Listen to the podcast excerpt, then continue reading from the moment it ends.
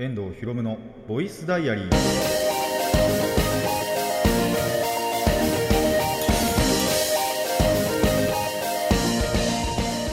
ラジオの前の皆さんこんにちは。遠藤博夢のボイスダイアリー。パーソナリティの遠藤博夢です。タイトルを直訳すると声の日記。僕の身の回りで起きたことを話したり時に何かしらの紹介をする雑談系の番組です。あのー、涼しい日があってね。8月のもう1週目の週末ですね。であピーク過ぎたんだなって思ったら結局また暑くなった。そんな8月になっております。8月2週目なんですけどね。あのでこっからまた暑くなるんすね。あの本当はちょっと話したいこと1個あってあなんでそれをねオープニングトークか、まあ、コーナー1個潰してやろうかなとも思ったんですけどあのー、まあ、それをする必要がなくなったんで、供養だけはね、していこうと思います。で、本当は何、どんな話がしたかったのかっていうのを、あのー、まあ、後で話すんですけど、まあ、とにかく熱いなっつう話ですね。で、そう、あのー、本当に1個意識してすごいなって思ったことがあって、それこそ本当に8月1日の話だったんですけど、あので、なんなら前回話し忘れたんですけど、あのまあ31もそうだったのかな？7月31とか30とかどうだったか？本当に覚えてなくて。1日で意識した話があの意識した話っていうか本当に意識した事象がマジでその8月1日になった瞬間セミが一斉に鳴き始めたっていうこと。でまあ本当に全然それまで気づかなかったかあの1匹2匹が鳴いてるなぐらいしか思わなかったのがマジで1日になった瞬間に100匹以上泣き始めた声が聞こえあの聞こえ始めたんですげえなと思いましたね。そんなみんなあの体内時計 正常なんだって。セミのね。体内時計が正常なんだってちょっと思いましたね。いやわかんない。3031ももしかしたら泣いてたかもしれないんですけどそれこそ30は確かバイトだったのかな。多分バイトだった。31も多分家にこもってたんだと思うんですけどおそらくね。え家どころか部屋ですね。で部屋だとそんな聞こえないんですよ。割と閉めてるんで。聞こえないんですけどあのー、親の寝室かな？が窓開けててだから聞こえたんですよね。でそのトイレ行く時かもしかしたら多分普通純粋に居間に行く時だったとは思うんですけどまあそれで通りかかった時にその開けてた窓から聞こえてきたセミの声が異常に多かったっていうその1日がちょうど。っていうのがあってあいや違うこれからなんだなって思いましたね夏がね。でそんな1周目がねクソ暑くって1回涼しくなってピーク過ぎたかなって思ったら結局暑かったっていう。でなんなら本当にこれ以降でね1回、ま、あのバチクソ暑くなることもあったりするようなんでマジで気をつけていきたいなと思います。まあただ僕あの一応コーナーでも言うと思うんですけどあの大体部屋にこもってるんであんまり関係ないです。まあバイトの時ぐらいですね。バイトの時とかこの収録に来る往復時ぐらいしかマジで家出てないんで本当に散歩とかしてないんで 最近。多分今週末かなするかもしれないんですけどね。本当にかもしれないぐらいなんであのない可能性もあるということであの散歩もね全然ピクミンあの育ててないわけなんですけども。その分あの別のところが育ってるのでその辺の話はしていこうと思います。それでは今回も始めていきましょう。遠藤ひろむのボイスダイアリー。今回はこんな1ページです。遠藤ひろむのボイス。ボイスダイアリー。改めましてこんにちは。遠藤ひろむです。えー、ということでね今回も雑談だけでいこうかなと思います。まあ何かって別に映画を見たりとかしてないんでね。たいやーどうだろう次は2週後かワンチャン3週後とかになるのかなっていう感じですね。ちょっといつ見れるか分かんない。1本見たいのはあるんですよ8月中に。見たいのはあるんですけどちょっとそれがいつ見れるかは分からないということで。えー、まあ見次第ね、えー、レビューはしていこうと思うんですがまあ今回は特にそういうのはないということであのーあれだけをね、雑談だけをやっていこうと思います。じゃあ、まず、本当に、本当は話したかったことを、その1、その1っていうか、まあ1個しかないんですけど、あのー、ウルードってあるじゃないですか。それも、あれって、まあ2月のね、あのー、1日だけ増えますけど、もはや1週間から1ヶ月ぐらい必要なんじゃないかって思ったのが、えー、まあ、今回になって結局、あの、別に言わなくてよくなった話なんですけどなんでこう思ったかっていうとそれこそそのオープニングトークの話になるんですけどまあ暑かったじゃないですかで8月初週はピークかなって思ったら2週目も続いてたんですけどもうなんなら7月とか6月から暑かったじゃないですか。でイコールそれってその1ヶ月早まってる暑さ夏が来るのがって思ったわけですよ。なんでもうもはや1ヶ月ぐらいちょっとブランクの月を作ってでそのなんだろうちゃんと春夏秋冬を何て言えばいいのかな？感じれる。あのその月月での感じ方にちゃんと戻すっていうのを検討した方がいいんじゃないかって思ったんですけど別にそんなことしなくてもよくなったなっていう話です。でもそうじゃないですか。もうなんか早かったじゃないですか今年。なんなら本当に1ヶ月ぐらい。前倒しで7月からもう暑かったなって思ったら8月もっと暑いなってなったんで。それはね別に必要なかったのかなとは思いましたね。まあ1ヶ月はなくても1週間とかね。はでもなんか最近ずれてきてるのかなってちょっと思って本当に仮説というか思っただけなんですけどね。なんでウルードスってねその本当はその地球のなんだろう自転周期というかそれが365日プラスえっとあれ？よだから6時間とかになるから1日増やす本当はね。あ違う。逆か？24時間ないのか？24時間っていうか。だから増やすのか？その失った分を。っていうことでウルード氏になるんですけどあの季節のズレがあるからもう1週間とか1ヶ月ぐらい ずらした方がいいのかなって思ったらまあ別にそんなことは必要なかったんじゃないかっていう話です。なんでまあでも仮説として実際なんかそれぐらいずれてきてんのかなってあまあ別にプロとかではないんですけどねその手の。あのただ純粋に思っただけなんであれなんですけど家庭としてねなんかずれてるようであればそれをなんだろう正すためにね1週間とか1ヶ月のウルー年があってもいいのかななんて思いましたね。っていうあのー、っていう話です。ただまあ別にこの説もしもう普通にあの破綻したと思うので 純もう普通に8月3週目かな？がめちゃ2週目？うん3週目か。がめちゃくちゃ暑いってことが分かったんでまあしなくてもいいなって思った、えー、そんな話でした。っていうのが本当は話したかった話です。でもう一個ちょっとまあこれまた別の話で話したいことがあっててか聞きたいことがあってあの8月の1週目って何かありました？その、まあ、なんでこんな話をしたかっていうとバイト中の話なんですけどレジをしてる時に異常に1万円が来たんですよ。でまあなんなら本当に5000円札がちょっと足りなくなってくるぐらいにはあの1万円札がめちゃくちゃ来てえななんか年金かなんかあったのかなって思ったんですけどでも年齢層もバラバラなんですよ出してくる。なんで年金だけじゃねえなと思って。なんでえでも給付金とかもなかったよなって思ったんでもしこの事象に関して何か知ってる方いましたらあのご一報いただけると嬉しいです。本当にそのまあそれが例えば僕が1時間レジしてる間にまあ1枚とか2枚とか来るぐらいだったらまあまあわかるじゃないですか。2日間ぐらい計測して10枚以上来たんですよ多分。まあえっと合計レジ時間が多分45時間あるんであれなんですけどで僕の間だけでもそれだしなんなら僕がそのレジ入る前からだいぶ多かったんで1万円札の数が。なんでいや違うこれ俺の時だけじゃないと思って。他の人がレジしてる時でもなんならだから本当に1日通して1万円札が異常に来てるって思ったんでなんか配られたりとかしたのかなってちょっと思いました。でもそんな話ないよなって思って。じゃあ年金かって思ったら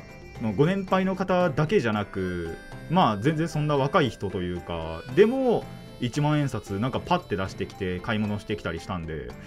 えなんかあったっけな、まあ、で給料日だとしたら早すぎる。1週目なんで。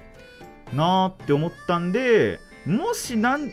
あのこれじゃないかっていう説がを知ってる方がいたらご一報をいただきたいなと思います。僕は本当にそれが分かんなかったんでなんでこんなに来るんだろうっていうのが。で5000円札23度ピンチになったんでぐらいにはなったんで。なんでそれなんかしてる全然分かんなかったんでね知ってる方いたら教えてください。ここでね僕が話したいことっていうかあのー、まあもちろんもう一個話題が一つどでかいのがあるんですよ。なんですけどそれに行くまでの話がもうないのでそっちの話に行こうかなって思うのがまあモンハンの話になるんですけど 前回同様ね。前回同様っていうか、まあ、前回ぐらいからやっと始めてさすがにそっから1週間も経つとまあバチコリやってるわけですよ。今もう30時間近くくらいやってるんですけど。だって本当にあのー、バイトがある日はまあもちろんバイトに行くんですけどバイトか寝るか録画見るかモンハンなんですよ今。生活リズムが。とにかく暇その録画とかも全部消化して暇だとモンハンみたいな。モンハンしかもワールドだしね。ライズじゃなくて最新作じゃなくて。一つ前の作品やってるんで。でえっ、ー、とモンハンをまあ本当に1日45時間ぐらいやってるんですけど。えっ、ー、となんでその時の話をしようかなっていうのがもう最後の話題。今日の。あとこっから全部モンハンの話題になるんですけどえーと、とりあえずまあ何をしてってるかっていうと、あのー、一通り武器は試してみたんですよ。あのー、モンハン20種類ぐらい武器があるんですけど、そのうちの、まあ、全部とりあえず1回ずつはまずは試して、まあ、プラス、あのー、まあ、それ以降もねもちろんクエストがあるので、えーと、それに合わせてというかあと純粋に自分が楽しいなって思った武器を使ってってるわけなんですけどまあやはりあれですねタッチ双剣あたりは、まあ、どのシリーズを通しても使いやすいので、タッチ双剣なんかは使いやすいし、あとこれは多分僕だけかもしれないんですけど、ハンマーも使いやすいし、で、今回使ってみて意外だなって思ったのは、スラッシュアックスっていうのも結構、あの使いやすいなと思いましたね。スラッシュアックスに関しては、なんだろう、操作感が変わってないから逆に嬉しかったっていう感じですかね。あの逆を言うと、追加要素がほとんどなかったんですけど、サードからね。あのサードってだってワールドから数えたら多分3作4作ぐらい前ですからね。そんな時からほとんど変わってないっていう。でもマジで変わってなかったな。だからこそ使いやすかった。てかなんならその当時よりもまあ動きがなんだろう滑らかになって使いやすくなってるって感じかな。良くも悪くも変わってないというか。そう悪い言い方すると全く変わってないんですよ。でも逆にいいかいい言い方すると変わってないからこそ使いやすいっていう。そういう感じがあるのがスラークだったなと思いましたねと、あと、ライトボウガンと弓、あのガンナーだとね、は使いやすい。あ、で、ヘビーボウガンも別に使えなくはないんですけど、あの使いやすいかっていうと、使いやすくはなくて 重いんでね、ヘビーボウガンは。なんで、えっと、楽しいですね。ヘビーボウガンは楽しい。に入るんですけど、まあ、使いやすいとしては、本当に今言った、えー、タチ双剣ハンマー、スラーク、ライト、弓ですね。は、個人的にはやっぱ使いやすいかなと思いましたね。でプラスあの楽しいな使ってて楽しいなって思ったのはえガンランスとチャージアックスとヘビーボウガンは使ってて楽しいなと。ヘビーボウガン何が楽しいってガトリング打てるのが楽しいですね。機関流砲が打てて。あれがマジで機関銃みたいにめっちゃロ何発ってんのあれ？100発ぐらい撃ってんのかな？分かんないけど。あのー、があのー、本当にガトリングみたいにね機関銃みたいにめちゃくちゃ撃って別に FPS は得意じゃないんですけどもあのでっかい的に当てるのだけは得意得意でもねえな。あのめちゃくちゃ楽しいんでね、ヘビーボウガンは使ってほしいなと思いましたね。で、プラス、ガンランスもまあ似たような感じってわけじゃないんですけど、なんか敵に、えっと、なんつったっけな、激、んなんかの杭を打ち込んで、そこに爆発物当てるとめちゃくちゃ爆発してくるっていう楽しい武器になってるんでね、ガンランスもそういった部分は楽しかったなと思いますし、チャージアックスは僕はそれこそそのクロスをやっあれクロスからだっけ？違うチャークはワールドからか。ちょっとわかんないんですけどね。忘れちゃったんですけど。そうだよなクロスとダブルクロスって多分総中婚が初めて出たのは4か。4G, 4G じゃねえわ。ちょっとあんまりその辺の歴史をねあの学んでないわけなんですけども。の後にまあスラークじゃねえやチャークが出てきてそのチャージアックスはもうちょっとまだやっぱり慣れてないんですけどただ使ってて楽しいなとは思ったんであのー、斧モードかな多分。剣モードと斧モードとある武器なんですけどで剣モードでなんか瓶っていうのを食べるんですよね。でその瓶をチャージすると斧モードっていうのが強くなってなんか属性ん？超高出力属性解放切りかな？っていうあの技ができるようになるんですけどそれを使うと楽しい。あのダメージいっぱい出るんで楽しくなるっていうそういう武器です。僕の中での見解は。これあの好きなチャークが好きなね配信者さんとかもいるんでまあ見てたんですけどあ結構むずいなとは思いましたね。使実際に使ってみると。ただまあ使い始めて慣れてくると多分楽しい武器で使いやすい武器にもなってくると思うんであのこれからまあ要所要所では使っていこうかなとは思いましたね。っていうのがまあ僕の今のハンティングスタイルかな。でそう。一時期一時期っつってもまあ本当に最近なんですけど一定期間もうガチで防眼しか使わなかったことあったんですよ。ヘビーとライトしか使わない。てかもうヘビーしか使わない時期もあってヘビーになれようって思ってヘビー使ってでかと思ったら1回ライト使ってみたらライトしか勝たんって思った時もあってあのマジで機動力が違う。でヘビーボウガンってやっぱ撃つ時言うても1回止まんなきゃいけないんですよ。割と。反動にもよるのかな。武器の反動にもよるんですけどほぼほぼ止まんなきゃいけなくて。でもライトボウガンって割と動きながらでも軽いんで撃ててでリロードなんかあさリロードならどっちかっていうと。ヘビーボウガン必ずリロード中止まるんですよ。その場に止まんなきゃいけないんですけどライトボウガン止まらなくていいんでたまによっては。なんで、あのー、そこは使いやすさだったなっていう。で、相手の攻撃を避けやすくなるんで、えー、ライトボウガンは使いやすいなと思いましたね。プラスで、それでマジでガンナーばっかやった後に、久しぶりにちょっとタチ戻ってみるかっつってタチに戻ったらタチしか勝たなかった もういろんなところに浮気してるんですけどね武器はまあでもタチはやっぱりいつでも使いやすかったなとは思いましたね。どんな時使ってもとりあえずタチは万能みたいなところあるんでまあおすすめ武器の一つですね。今あの、まあ、これからモンハン始める人なかなかあでもライズからやる人いるのかな？なんて方もいると思いますけども。あのとりあえず最初はタチいっとけば間違いないと思います。一応ね。まあでも他の武器もいろいろ試してみてはほしいのでとりあえず一回やっぱりその武器はいろいろ全部試してもらってその時ある武器はね。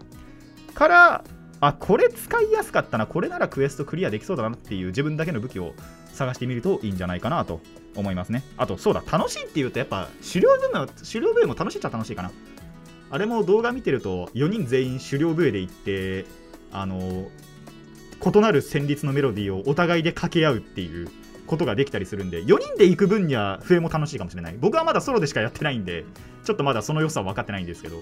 ただ笛は笛で結構面白いところあるんでまあこれからね、まだそう、マルチはちょっとあのー、1回、1回って言えばいいのかな。あれも、それも1回はその野良のマルチなんですけど、救難信号1回だけ送って、その、助けてくださいって 言って、野良に潜ってきてくれた人としかやってないんで、あのー、なんか実績解除があるんですよね、トロフィーのために。それで、あのー、1回は救難信号送んなきゃいけないんで、多分もっとあるのかな。もしかしたらこの後も。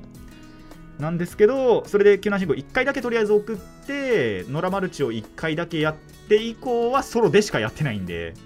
とりあえずソロでやっぱりねあの狩れるところまでは狩ろうって思ってるんで。っていうことでそれでしかやってないんですけどまあのー、これからそれこそその友達とねやるために買ってるんで 言ってしまえば。あのー、 Discord とかつないでねマルチでやろうと思ってあのやり始めたものなんでまあいつかねそれやれるためのためにまずはソロでね特訓をしてる最中なんで、えー、まあ後でも言いますけどシナリオを進める過程でねてかシナリオはとりあえず全部1人でクリアできたらいいななんて、えー、思っています。えー、1回ここで休憩挟むんですけど後半もモンハンの話をしていこうと思います。以上雑談パート1でした。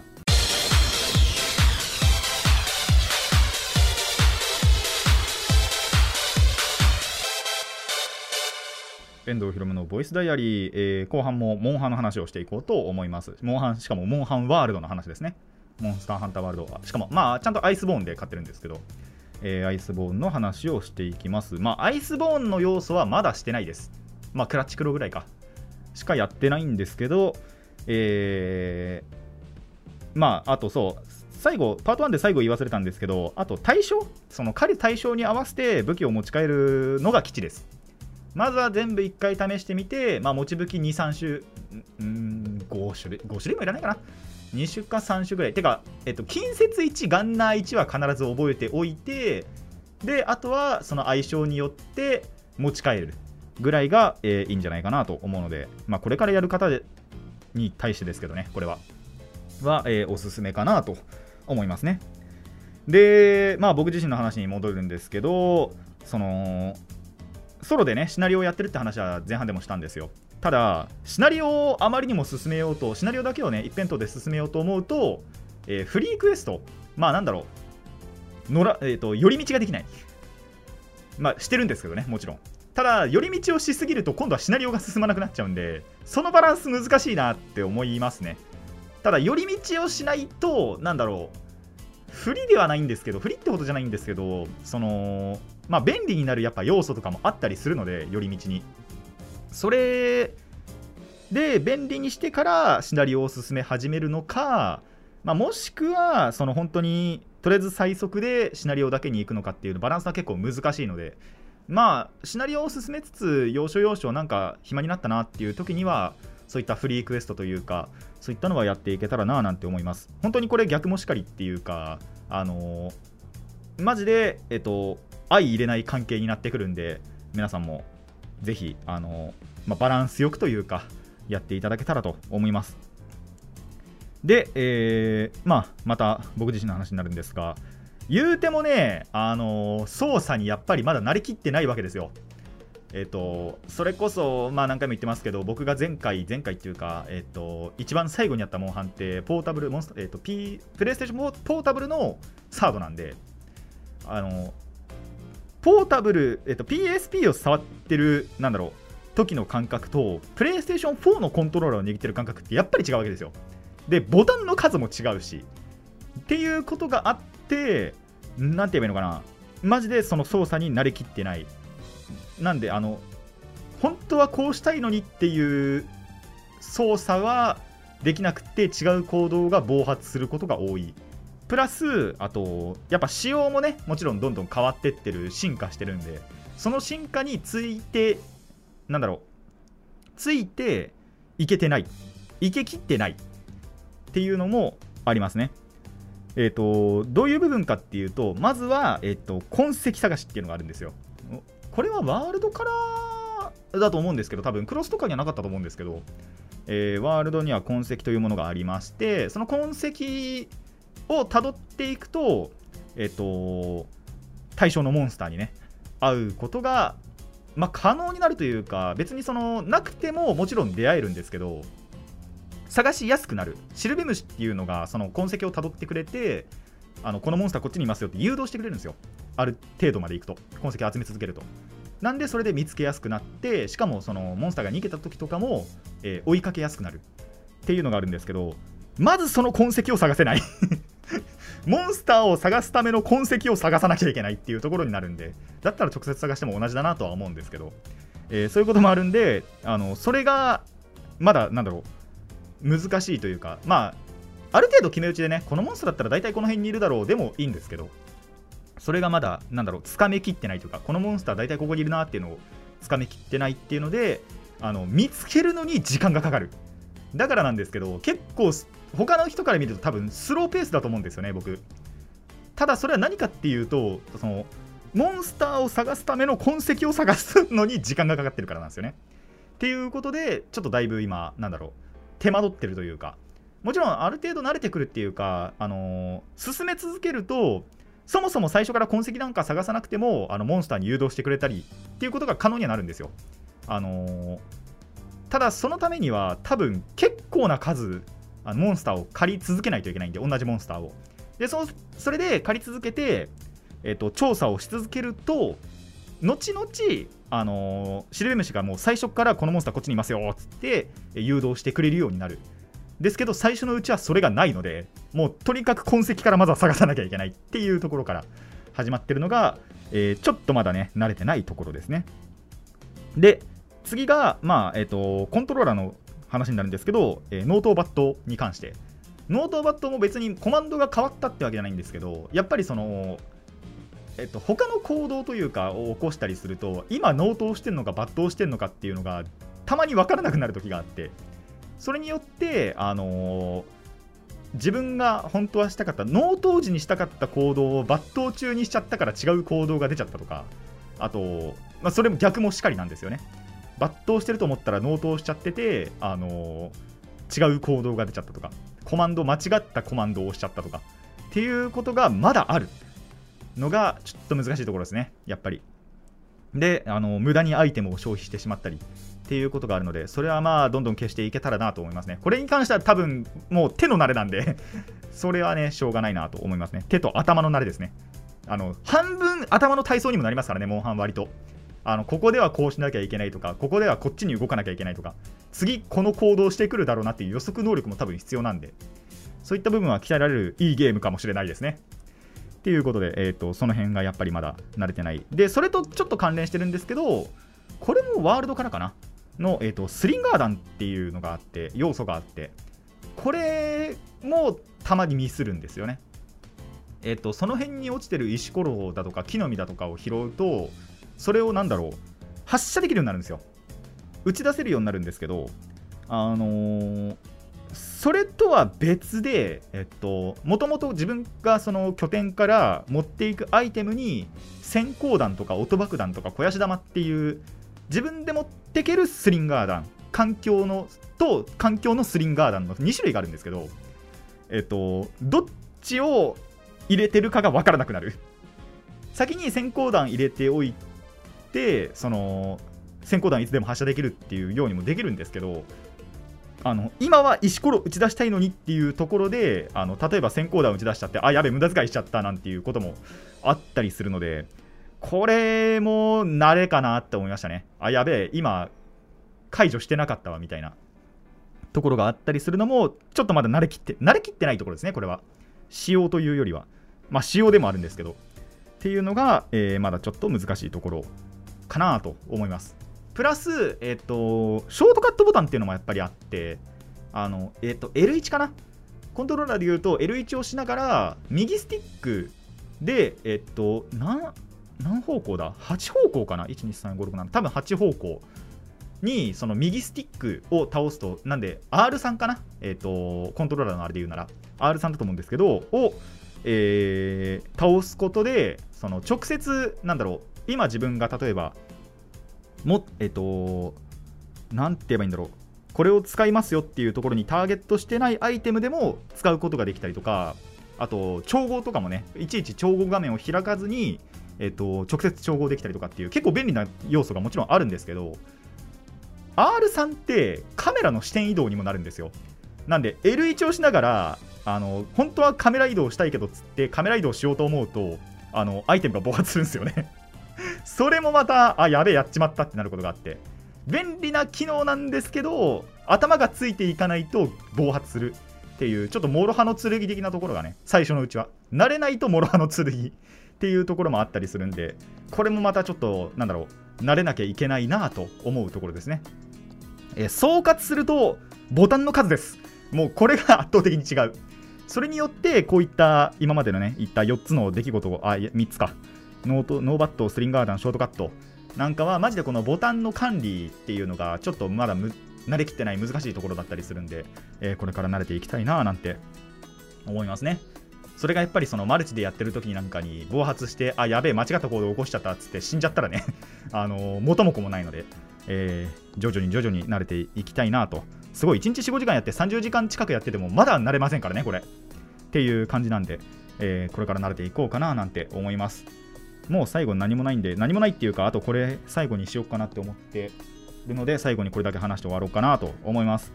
1回だけ、えー、クエストに失敗しました。で、その理由なんですけど、あのー、もうそのクエストを受ける前から積んでいたんですよね。で、あのー、まあの、クエストの中には、えっと、そういう大型モンスターを狩るっていうのが、まあもちろん大多数を占めるんですけど、たまに、この、なんだろう、アイテムを運んできてくださいっていう納品クエストっていうのもあるんですよ。で、えっと、リオレイヤっていう、まあ結構有名なモンスターがいるんですけど、それの卵を持ってこいっていう、え運搬してこいっていうクエストがあって、で、それ卵を拾った瞬間に、リオレイヤに狙われ始めるんですよね。それを、まあ、かわすか、最悪最初にぶっ殺しておきながら、あのー、再起不能にしてから、まあ、卵をどっかに運んでいく、まあ、ベースキャンプというか、に運んでいくっていうクエストがあったんですけど、その、なんだろう、卵のある場所の近くに、ベースキャンプを一つ設置できてた、で、できるんですよ。ただ、それに気づかなくって、結構遠いところに行こうとしたら時間切れになるっていう。で最初にそのそれこそレイヤーも来ちゃったんであの戦闘になっちゃってでそれを追い払ってからやろうなんて思ってたら時間が来るっていうことが1回あってちょっと待てよこれ1回ルートそのどういうルートで行けばいいのかっていうのを通すためにあのー、普通の探索クエスト行こう。その納品じゃなくて。クエストっていうかもうただの探索。何もないフリーでそのマップを回ろうって思ったんですよ。でたまたま見つけたんですよね。そのキャンプをやっと。その時に。あこれここを開放してなかったらクリアできなかったやつだって思って速攻開放してから行ったら、えー、行けました。まあ最初に結局レイヤー殺しましたけど。あのー、めんどくさいんで一回一回追跡されてもね。困るんであのレイヤーをとりあえず再起不能にしてからよし安全に卵運ぼうっつって卵運んでようやくクリアしたと。いうことだったんで、えー、納金はダメですね。本当にめちゃくちゃ遠いところまで最初は行こうとして。そしたら本当にたまたまあれ？こんな近くにキャンプ置けるっつってキャンプ置いたらもう楽々クリアできたんでね、えー、皆さんもねそういうことないように。まずは1回一通りぐるっと探索してあのー、キャンプが置ける場所が23あえっと、古代の森最初のステージは4箇所あるんですけどとかがあるんで、えー、それを探してからやってみましょう。そうじゃないと積むクエストあります。本当にね。なんてことがあるんで、えー、ぜひぜひ、えー、まあワールドやるときですけどねこれ。あでもあれかな？ライズでもそういうのあるのかな？ちょっとまだ本当にライズがわかんないんでね。あのー、あれなんですけどなんとも言えないんですけども、えー、そういったこともあると思いますのでぜひぜひ、えー、調べてからやってみてください。僕のね、二の舞を踏んじゃいけないと思います。あれ、誰でも、誰しも通る道なのかな？わかんないですけどね。ということで、えー、以上、ほぼほぼモンハンの話でした。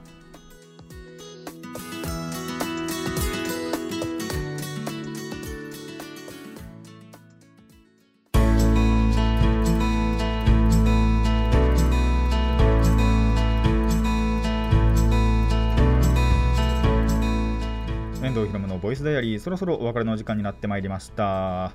えー、この番組ではお便りを募集しています。ラジケスネットのメール送信フォームまたはツイッターそしてマシュマロまでお願いします。質問や感想トークのリクエストなど何でも OK です。あとまあ今回先に言いましたけど、えー、8月の1週目に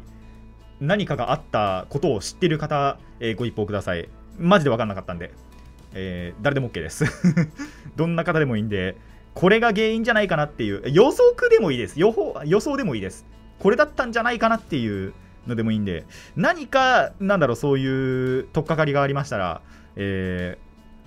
ー、ご一報いただけたら幸いだなと思いますので、えー、たくさんのお便りお待ちしています。ということでね本当にあの最近モンハンしかしてないわけなんですけど 録画かモンハンかしかやってないんですけどね、えー、それぐらい楽しくってマジで寝る前とかにもやりたいぐらいなんでえー、これからもね、続けていって、まあ、いずれはね、マルチもやりたいなと。モンハンはやっぱマルチがなんぼなんでね。で、どうせやるならやっぱ2人よりも4人でやった方が、あの、大人数、まあ4人までしかできないですけどね、1つのクエストでは。には4人までしかいけないですけど、まあ、その4人で最大数でやるのがやはり一番楽しいので、えー、示し合わせてね、で、なんか友達と話し合って、あの、このタイミングでこうしてとかっていうのも話しながら、えー、やるとやっぱり楽しいなって思いますので、えぜひぜひそういったことができる環境の方はやってみていただきたいなと思います。友達を3人集めましょう。やれる友達をね。友達だったり、まあ、家族でもいいと思いますけど、えー、ぜひぜひやってみてください。さて今回はこえー、今回はここまでといたしましょう。遠藤ひろむのボイスダイアリー。ここまでのお相手は遠藤ひろむでした。次のページもお楽しみに。